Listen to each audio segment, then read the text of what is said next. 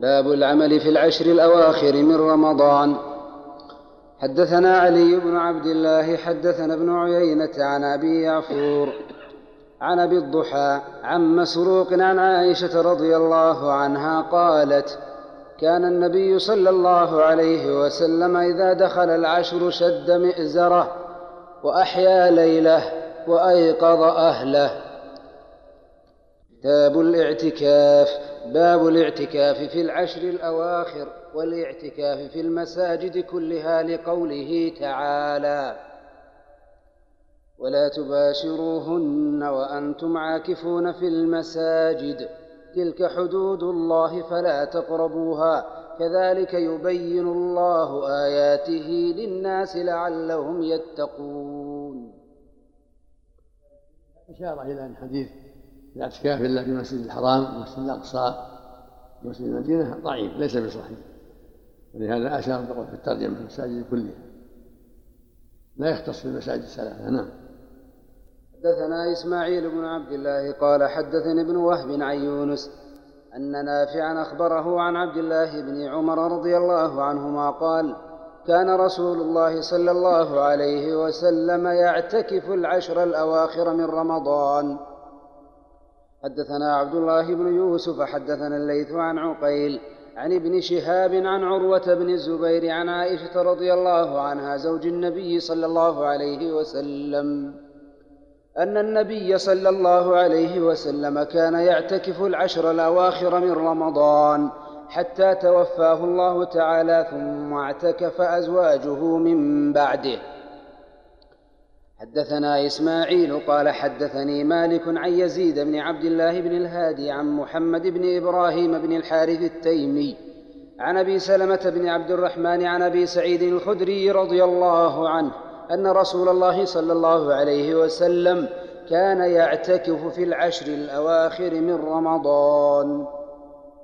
فاعتكف عاما حتى إذا كان يعتكف في العشر الأوسط من رمضان. فاعتكف عاما حتى إذا كان ليلة إحدى وعشرين. وهي الليلة التي يخرج من صبيحتها من اعتكافه. قال من كان اعتكف معي فليعتكف العشر الأواخر. فقد أريت هذه الليلة ثم أنسيتها. وقد رأيتني أسجد في ماء وطين. وقد رأيتني أسجد في ماء وطين من صبيحتها فالتمسوها في العشر الأواخر والتمسوها في كل وتر. فمطرت السماء فمطرت السماء تلك الليلة وكان المسجد على عريش فوقف المسجد فبصرت عينا رسول الله فبصرت عيناي رسول الله صلى الله عليه وسلم. على جبهته أثر الماء والطين من صبح من صبح إحدى وعشرين. ذلك العام ليلة 21 الذي رأى فيها صلى الله عليه وسلم التي رأى فيها النبي صلى الله عليه وسلم أنه يسجد في صبيحتها بماء وطين. نعم. نعم. ما له حد محدود. أو ليس له حد محدود. ما ورد في حد محدود. نعم. سنة 21 نعم. نعم. باب الحائض ترجل رأس المعتكف. سمع المساجد كلها. سأل. تحت قوله تعالى الله نعم. الشارح نعم يقول. تحت قوله تعالى ولا تباشرون وأنتم عاكفون في المساجد.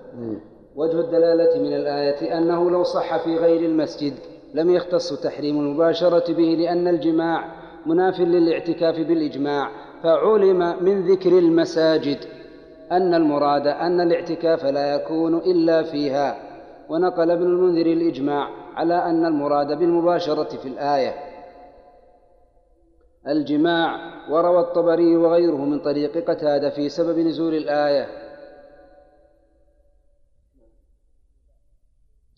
كان يتكلم عن المباشرة الله يحييك. نعم. كلام بسيط الله يحييك يقول أي مشروطية المسجد له من غير تخصيص بمسجد دون مسجد. هذا المراد؟ تحت قوله قوله باب الاعتكاف في العشر الأواخر والاعتكاف في المساجد كلها.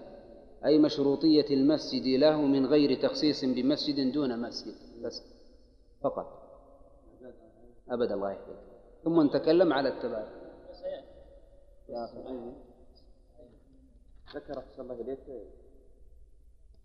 والاعتكاف بالجر عطفا على لفظ الاعتكاف الأول وقيده بالمساجد لأنه لا يصح في غير المساجد وجمع وجمع المساجد وأكدها بلفظ كلها إشارة إلى أن الاعتكاف لا يختص بمسجد دون مسجد وفيه خلاف.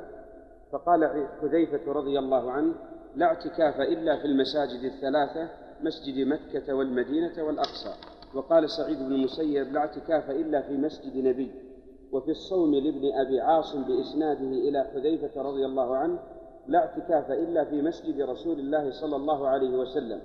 وروى الحارث عن علي رضي الله عنه لا اعتكاف إلا في المسجد الحرام ومسجد المدينة.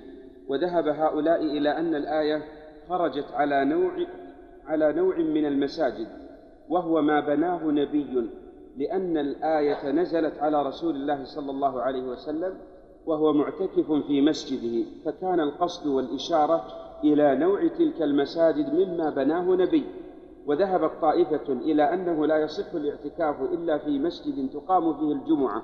وروي ذلك عن علي وابن مسعود وعروة وعطاء والحسن والزهري وهو قول مالك في المدونة. قال أما من تلزمه الجمعة فلا يعتكف إلا في الجامع. وقالت طائفة الإعتكاف يصح في كل مسجد وروي ذلك عن النخعي وأبي سلمة والشعبي وهو قول أبي حنيفة والثوري والشافعي في الجديد وأحمد وإسحاق وأبي ثور وداود وهو قول مالك في الموطأ وهو قول الجمهور والبخاري أيضا حيث استدل بعموم الآية في سائر المساجد. وقال صاحب الهداية الإعتكاف لا يصح إلا في مسجد الجماعة. وعن أبي حنيفة رضي الله عنه أنه لا يصح إلا في مسجد يصلى فيه الصلوات الخمس. وقال الزهري والحكم وحماد هو مخصوص بالمساجد التي يجمع فيها وفي الذخيرة للمالكية قال مالك يعتكف في المسجد سواء أقيم فيه الجماعة أم لا. وفي المنتقى عن أبي يوسف الاعتكاف الواجب لا يجوز أداؤه في غير مسجد الجماعة. والنفل يجوز أداؤه في غير مسجد الجماعة. وفي الينابيع لا يجوز الاعتكاف الواجب إلا في مسجد له إمام ومؤذن معلوم يصلى فيه خمس صلوات. ورواه الحسن عن أبي حنيفة ثم أفضل الاعتكاف ما كان في المسجد الحرام ثم في مسجد النبي صلى الله عليه وسلم ثم في بيت المقدس ثم في مسجد الجامع ثم في المساجد التي يكثر أهلها ويعظم. وقال النووي ويصح في مسجد ويصح في سطح المسجد ورحبته كقولنا لأنه ما من المسجد.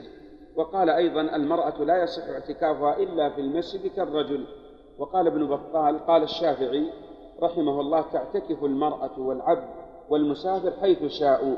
وقال أصحابنا المرأة تعتكف في مسجد بيتها وبه قال النخعي والثوري وابن علية ولا تعتكف في مسجد جماعة ذكره في الأصل وفي منية المفتي لو اعتكف في المسجد جاز وفي وفي المحيط روى الحسن عن أبي حنيفة جوازه وكراهيته في المسجد. وفي البدائع لها أن تعتكف في مسجد الجماعة وفي رواية الحسن عن أبي حنيفة ومسجد بيتها أفضل لها من مسجد حيها ومسجدها ومسجد حيها أفضل لها من المسجد الأعظم. انتهى حفظكم الله.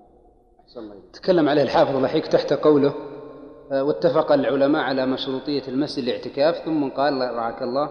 وذهب أبو حنيفة وأحمد إلى اختصاصه بالمساجد التي تقام فيها الصلوات وخصه أبو يوسف بالواجب منه وأما النفل ففي كل مسجد. وقال الجمهور بعمومه من كل مسجد إلا لمن تلزمه الجمعة فاستحب, فاستحب له الشافعي في الجامع. وشرطه مالك لأن الاعتكاف عندهما ينقطع بالجمعة ويجب بالشروع عند مالك. وخصه طائفة من السلف كالزهري بالجامع مطلقا وأومى إليه الشافعي في القديم. وخصه حذيفة بن اليمان بالمساجد الثلاثة وعطاء بمسجد مكة والمدينة وابن المسيب بمسجد المدينة. واتفقوا على أنه لا أحد لأكثره لا حد لأكثره واختلفوا في أقله فمن شرط فيه الصيام قال أقله يوم. ومنهم من قال يصح مع شرط الصيام في دون الأيام حكاه ابن قدامة. وعن مالك يشترط عشرة أيام وعنه يوم أو يومان. ومن لم يشترط الصوم قالوا أقله ما يطلق عليه اسم لبث ولا يشترط القعود. وقيل يكفي المرور مع النية كوقوف عرفة. وروى عبد الرزاق عن يعلى بن أمية الصحابي إني لأمكث في المسجد الساعة وما أمكث إلا لأعتكف. واتفقوا على فساده بالج... واتفقوا على فساده بالجماع حتى قال الحسن والزهري من جامع فيه لزمته الكفارة. وعن مجاهد يتصدق بدينارين واختلفوا في غير الجماع. ففي المباشرة أقوال ثالثها إن أنزل بطل وإلا فلا. نكمل رعاك الله. المقصود الصواب في هذا أن لا حد لأقله لا حد لأقله ولا لأكثر لأن الله أطلق ذلك الرسول أطلق ذلك عليه الصلاة والسلام ولم يحدد ولا بأس به في جميع المساجد حتى ولو كان مسجد جمعة يجلس في جميع المساجد وإذا كان في مسجد اسمه الجمعة يخرج إلى الجمعة الحمد لله معذور يخرج إلى الجمعة لوجوبها عليه إذا كان منها الجمعة المقصود أن الصواب أن في جميع المساجد لأن الله قال وأنتم عاكفون في المساجد. فأطلق كما قال البخاري رحمه الله. وكما هو قال قول الجمهور. لكن إذا تيسر في الجامع إذا كان إذا كان اعتكافه يتخلله جمعة إذا تيسر في الجامع حسن. فليس بلازم. وكذلك يقول من قال إن المساجد الثلاثة ليس بصحيح. وظاهر كلام العيني والحافظ ان أنه موقوف على حذيفة وليس بمرفوع وإنما يروى عن حذيفة فقط. اختصاصا بالمساجد الثلاثة. وروي مرفوعا ولكنه غير صحيح. نعم.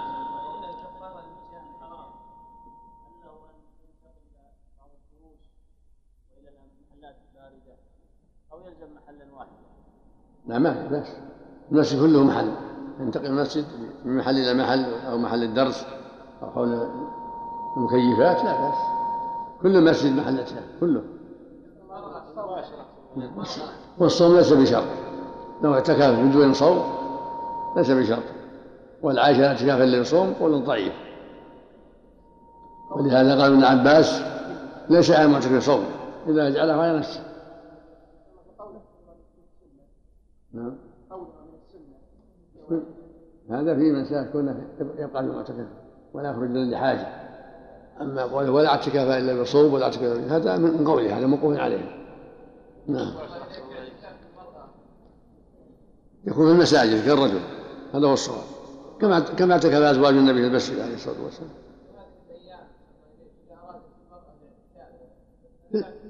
في المسجد يكون في خيمة أو في حجرة. نعم. لا تعتكف وهو لازم الشافعي عبادة نافلة.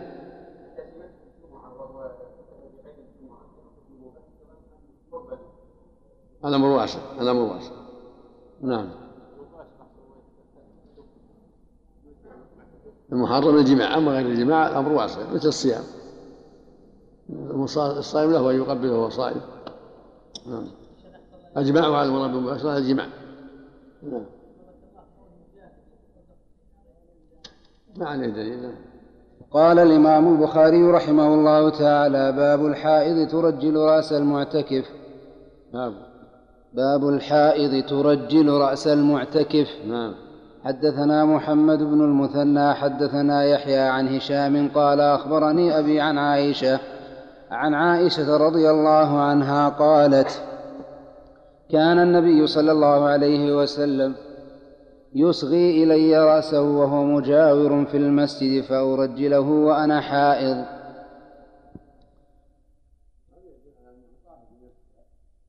وأن بدنها طاهر يدها طاهرة وعرقها طاهر. إنما الحيض دم خاص هو النجس فقط. وأما بدنها وعرقها ورأسها ويدها كلها طاهر كالجنوب الجنوب طاهر وإنما عليه وصف. ولهذا كانت ترجله عليه الصلاة والسلام وهي حائض. نعم. باب لا يدخل البيت إلا لحاجة. حدثنا قتيبة حدثنا ليث عن ابن شهاب عن عروة وعن عروة وعمرة بنت عبد الرحمن أن عائشة أن عائشة رضي الله عنها زوج النبي صلى الله عليه وسلم قالت: وإن كان رسول الله صلى الله عليه وسلم ليدخل رأسه وهو في المسجد. ليدخل رأسه وهو في المسجد فأرجله وكان لا يدخل البيت إلا لحاجة إلا لحاجة إذا كان معتكفا. يخرج لحاجة. البول غائط الطعام. وإلا في قال للتفرغ للعبادة. فيه أنه إدخال بعض الأعضاء ما يضر. الإنسان من جده آخر شيء. خارج أو من رأسه يصغي رأسه لكريه أو لغسله فلا بأس. ما دام جسمه في المعتكف. نعم. خروج الإغتسال. خروج الإغتسال للتبرد نعم. خروج الإغتسال للتبرد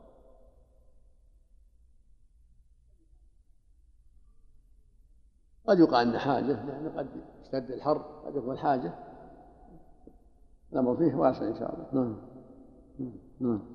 باب غسل المعتكف حدثنا محمد بن يوسف حدثنا سفيان عن منصور عن إبراهيم عن الأسود عن عائشة عن عائشة رضي الله عنها قالت كان النبي صلى الله عليه وسلم يباشرني وأنا حائض وكان يخرج رأسه من المسجد وهو معتكف فأغسله وأنا حائض.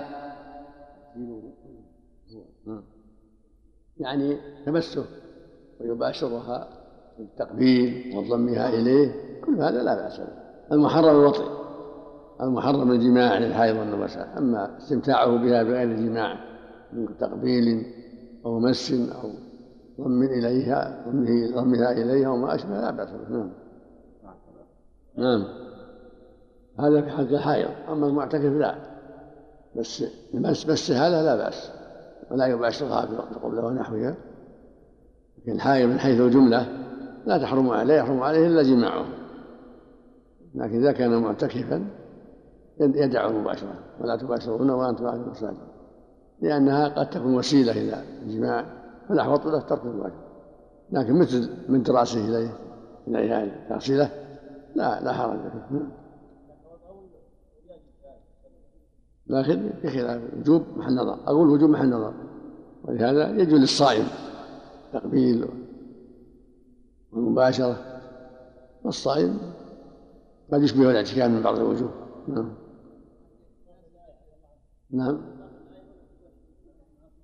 المباشرة الجماع يعني. نعم. المباشرة الجماع مثل الصائم. لا يباشرها وهو صائم لكن لا مانع من تقبيلها. فإذا ترك التقبيل ونحو خوفا من لا حرج. وإلا فأشبه شيء بالاعتكاف الصوم. أشبه شيء؟ بالاعتكاف الصوم نعم. تقول عائشة كان يقبل وهو صائم ويباشرني وهو صائم. وهو يعتكف العشر الآخرة وهو صائم. الاعتكاف صائم. نعم.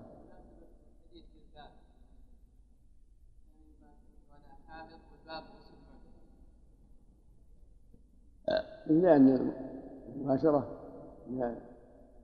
مس رأس مس راس فيه مباشرة.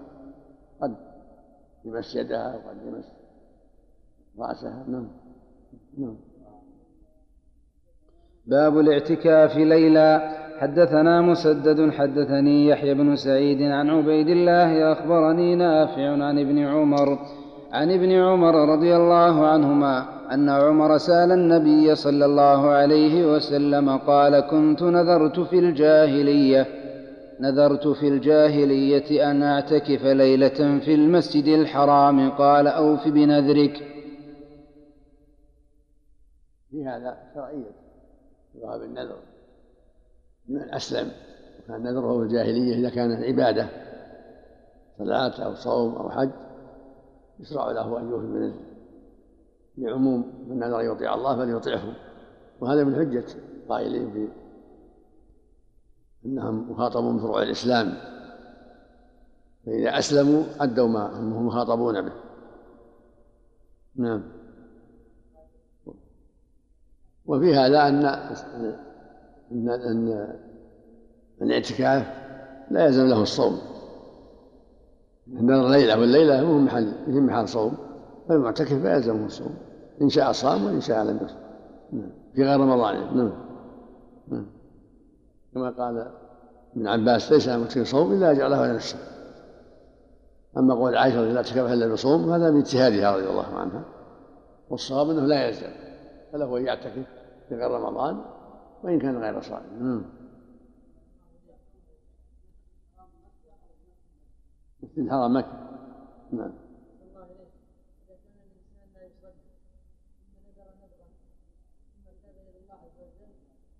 مثل هذا يوفي بالنذر إذا كان عبادة نذر أن يصلي أو يتصدق أو في بنذره أسلمت على ما أسلفت من خير. نعم. الأصل الأوامر الوجوب هذا هو الأصل. الأصل الأوامر هو الوجوب. يقول صلى من لا يطيع الله فليطعه ومن لا يعصي الله فلا يعصي نعم. نعم.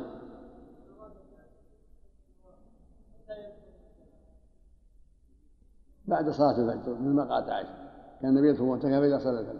وإن دخل في الليل فلا بأس. لكن إذا عائشة سئلت عن هذا قال كان يدخل معتكفه إذا صلى الفجر. نعم. ولا لا بأس. هو بلازم. نعم. نعم. حتى يتفرع العبادة. نعم. الخروج أحسن الله إليك من المعتكف ليلة العيد. هو مخير إن شاء خرج ليلة العيد وإن شاء خرج الصبح.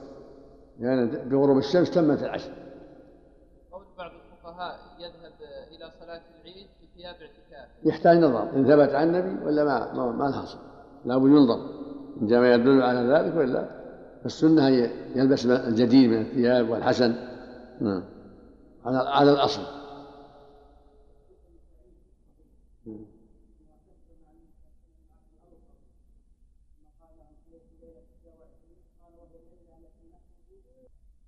هذه ليلة 21 يعني من, من رمضان خلاف ليلة العيد. من رمضان نعم. يعني من اعتكاف 21 نعم. الله. باب اعتكاف النساء. حدثنا أبو النعمان حدثنا حماد بن زيد حدثنا يحيى عن عروة عن عائشة رضي الله عنها قالت كان النبي صلى الله عليه وسلم يعتكف في العشر الأواخر من رمضان. ف... حدثنا أبو النعمان حدثنا حماد بن زيد حدثنا يحيى عن عروة عن عائشة رضي الله عنها قالت عروة ولا عمرة؟ عن عمرة رعاك الله. نعم. عمرة. قالت كان النبي صلى الله عليه وسلم يعتكف في العشر الأواخر من رمضان فكنت أضرب له خباء فيصلي الصبح ثم يدخله فاستأذنت. فاستأذنت حفصة عائشة أن تضرب خباء فأذنت لها فضربت خباء. فضربت خباء فلما رأته زينب بنت جحش ضربت خباء آخر. فلما أصبح النبي صلى الله عليه وسلم رأى الأخبية. فقال ما هذا؟ فأخبر فقال النبي صلى الله عليه وسلم البر ترون بهن. فترك الاعتكاف ذلك الشهر ثم اعتكف عشرا من شوال. باب الأخبية في المسجد. حدثنا عبد عن عائشة رضي الله عنها قالت كان النبي صلى الله عليه وسلم يعتكف في العشر الأواخر من رمضان. فكنت أضرب له خباء فيصلي الصبح ثم يدخله فاستأذنت حفصة عائشة فاستأذنت حفصة عائشة أن تضرب خباء فأذنت لها فضربت خباء. فلما رأته فلما رأته زينب بنت جحش ضربت خباء آخر فلما أصبح النبي صلى الله عليه وسلم رأى الأخبية فقال ما هذا فأخبر فقال النبي صلى الله عليه وسلم البر ترون بهن فترك الاعتكاف ذلك الشهر ثم اعتكف عشرا من شوال. نعم قوله البر بهمزة استفهام ممدودة وبغير مد وآل بر بالنصب وقوله ترون بهن بضم أوله أي تظنون.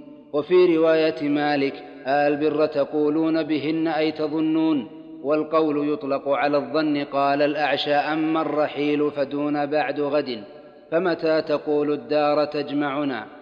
أي تظن ووقع في رواية أي تظن ووقع في رواية الأوزاعي البر أردن بهذا. وفي رواية ابن عينة البر تقولون يردن بهذا ويردن يردن بهذا. والخطاب للحاضرين من الرجال وغيرهم. وفي رواية ابن فضيل ما حملهن على هذا البر أنزعوها فلا أراها فنزعت. وما استفهامية وآل بر في هذه الرواية مرفوع. وقوله فلا أراها زعم ابن التين أن الصواب حذف الألف من أراها. قال لأنه مجزوم بالنهي وليس كما قال. قوله فترك الاعتكاف فترك الاعتكاف فترك الاعتكاف في رواية أبي معاوية فأمر بخبائه فقوض وهو بضم القاف وتشديد الواء المكسورة وتشديد الواو المكسورة بعدها ضاد معجمة أي نقض وكأنه صلى الله عليه وسلم خشي أن يكون الحامل لهن على ذلك المباهاة والتنافس الناشئ عن الغيرة حرصا على القرب منه. خاصة فيخرج الاعتكاف عن موضوع عن موضوعه أو أو لما أذن أو أو لما أذن لعائشة وحفصة أولا كان ذلك خفيفا بالنسبة إلى ما يفضي إليه الأمر من توارد بقية النسوة على ذلك فيضيق المسجد على المصلين أو بالنسبة إلى أن اجتماع النسوة عنده يصيره كالجالس في بيته وربما, شغل وربما شغلنه عن التخلي لما قصد من العبادة فيفوت مقصود الاعتكاف. قوله فترك الاعتكاف ذلك الشهر وكان أراد أن يبعدهن عن المنافسة والرياء وأن يكون العمل خالصا لله جل وعلا. نعم اللهم صل عليه وسلم. قال الإمام البخاري رحمه الله تعالى باب الأخبية في المسجد. حدثنا عبد الله بن يوسف أخبرنا مالك عن يحيى بن سعيد. باب الأخبية في المسجد.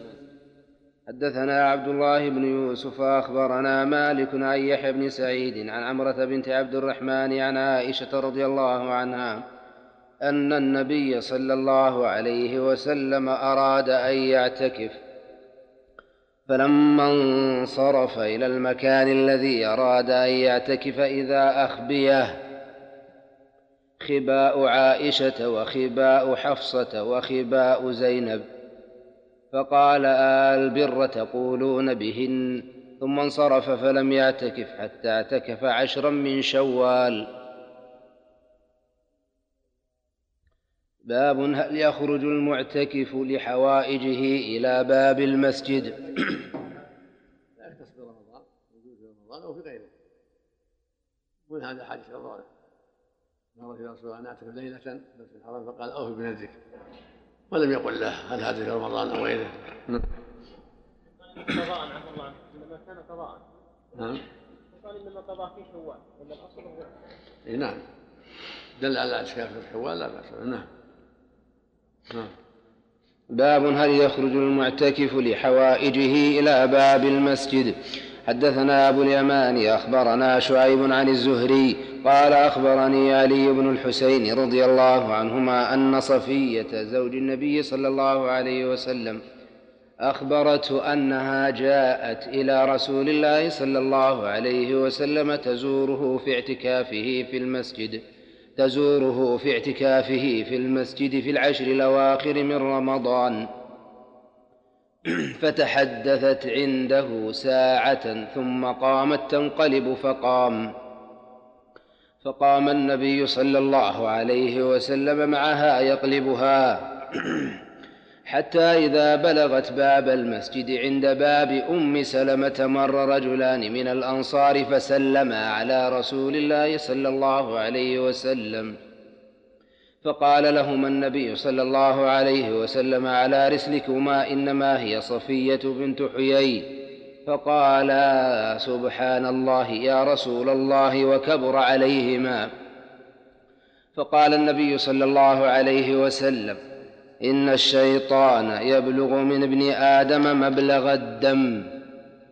في المتن تحت رعاك الله مبلغ القدم. الدم نعم. مبلغ الدم وإني خشيت أن يقذف في قلوبكما شيئا. هذا مخرج. الصحيحين رواه البخاري رحمه الله. هنا ورواه مسلم. لفظ الآخر إن الشيطان يجري من ابن آدم مجرى الدم. وفي هذا من الفوائد زيارة المعتكف لا بأس أن يزار لإناسه والسؤال عن صحته ولا بأس أن تزوره زوجته.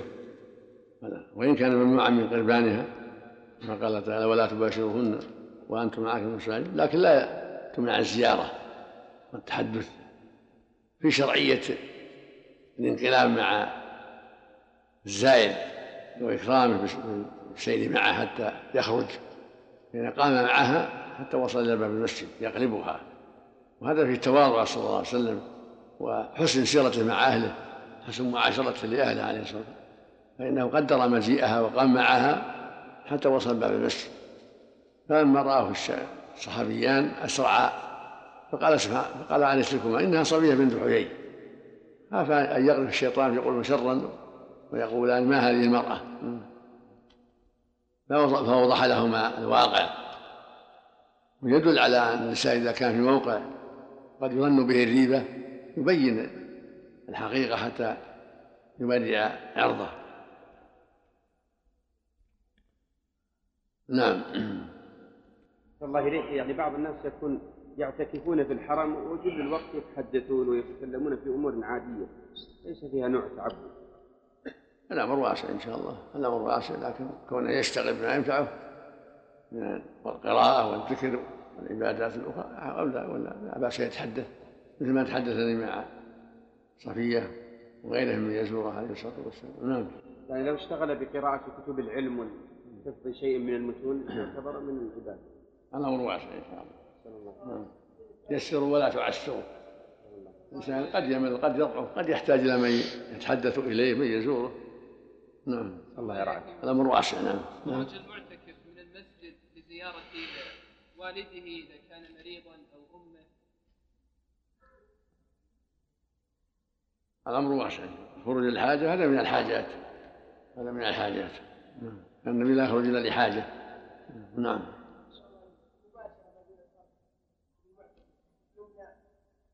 الله قال ولا تباشرهن وأنتم معكم مساكن فالاحتياط له ألا يفعل الأسباب والوسائل.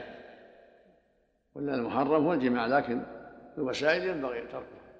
يخشى لئلا يقع في شيء قبله والمباشرة بالأشياء الأخرى قد تجره إلى ما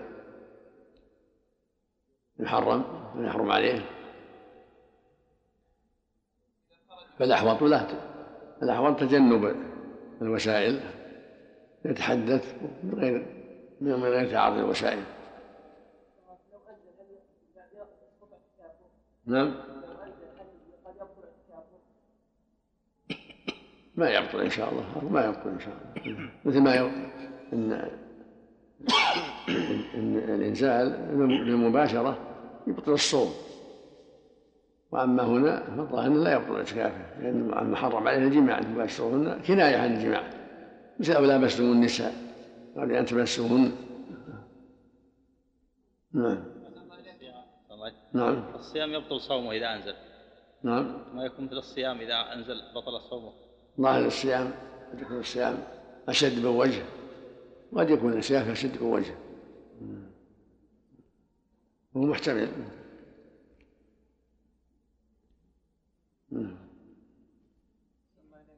نعم.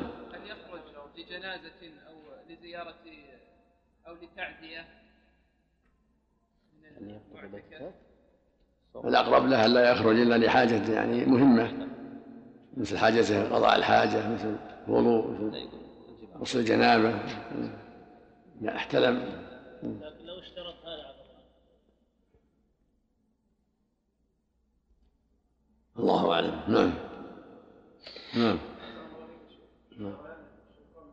نعم. نعم كيف؟ على على الحقيقة نعم شو المعنى؟ نعم